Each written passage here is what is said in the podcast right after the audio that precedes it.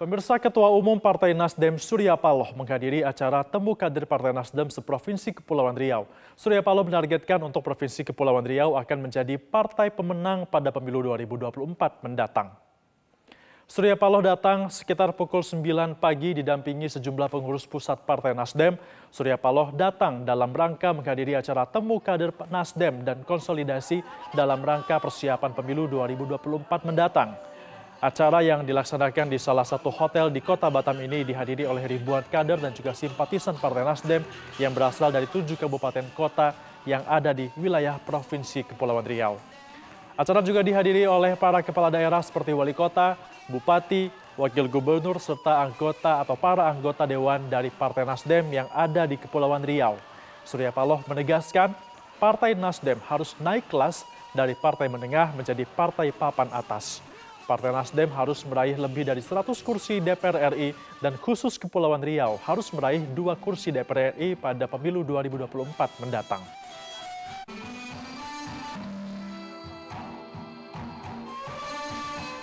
Ada satu dapil pun dari 84 dapil yang diperbutkan bagi kontestan sebagai calon anggota legislatif tingkat nasional atau DPR RI dengan jumlah kursi 580 yang diperbutkan. Yang tidak menjadi target utama bagi Partai Nasdem. Semuanya menjadi target utama. Artinya kita mempunyai optimisme bukan hanya terpenuhi seluruh 84 daerah pemilihan itu. Tapi kita mempunyai optimisme. Optimisme kita adalah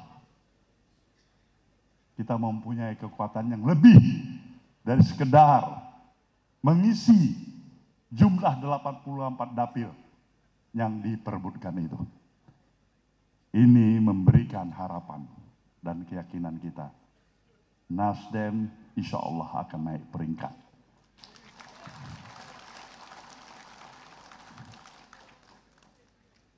Kita mau berupaya sepenuhnya agar peringkat dari klasmen partai kelas menengah naik menjadi partai kelas atas.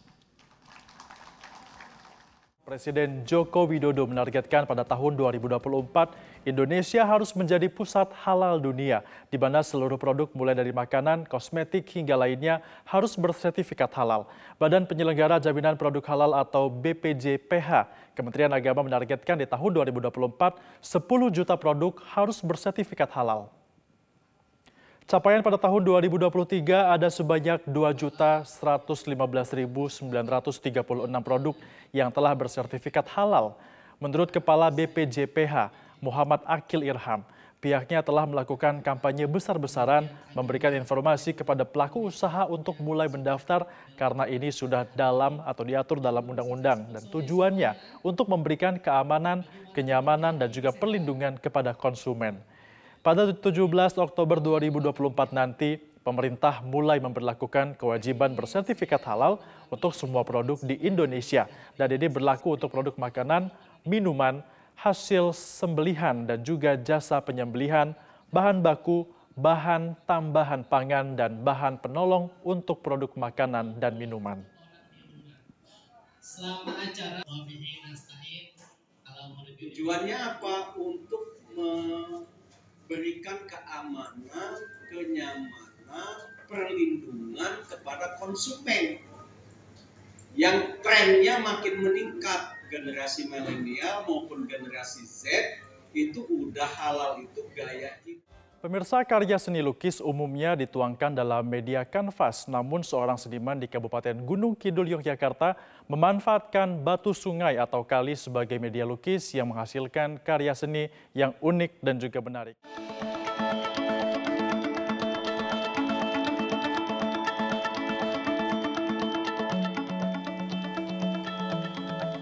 Bertempat di sanggar seni miliknya di Dusun Pelembutan Timur, Kapanewon Playen, Kabupaten Gunung Kidul, Yogyakarta, seniman lukis Asto Kuaso memiliki cara unik untuk menghasilkan karya-karya seni lukisnya.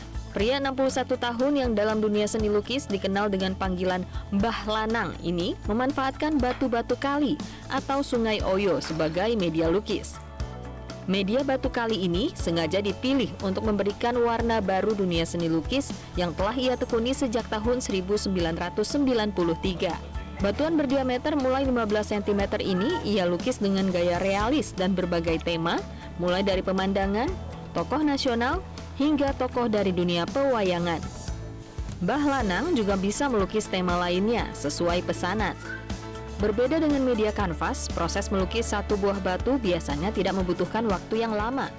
Biasanya, Mbah Lanang mengerjakannya dalam waktu kurang dari satu jam per Tak terima kepala desanya ditahan polisi, ratusan warga di Kabupaten Pati, Jawa Tengah menyegel balai desa setempat. Warga menilai kepala desanya tak layak ditahan dan menuntut pihak kepolisian untuk segera membebaskannya.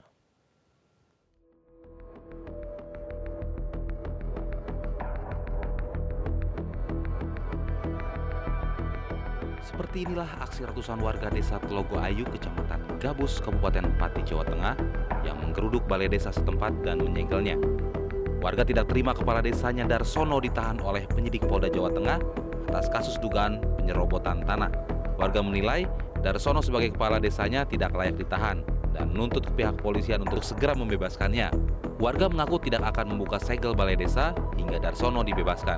Warga beralasan kasus penyerobotan tanah tersebut sudah lama terjadi sekitar tahun 1980-an. Warga pun mempertanyakan kenapa kepala desa yang sekarang yang ditahan.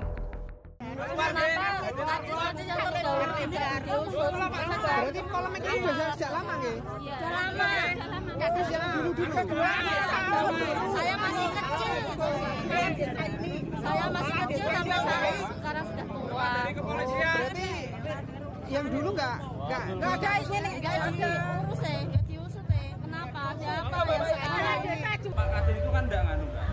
kasarannya itu kan membela aset, tukar guling itu loh Mbak, tanah lapangan. Itu tukar guling sama saudara Nati. Itu kan sudah lama Mbak.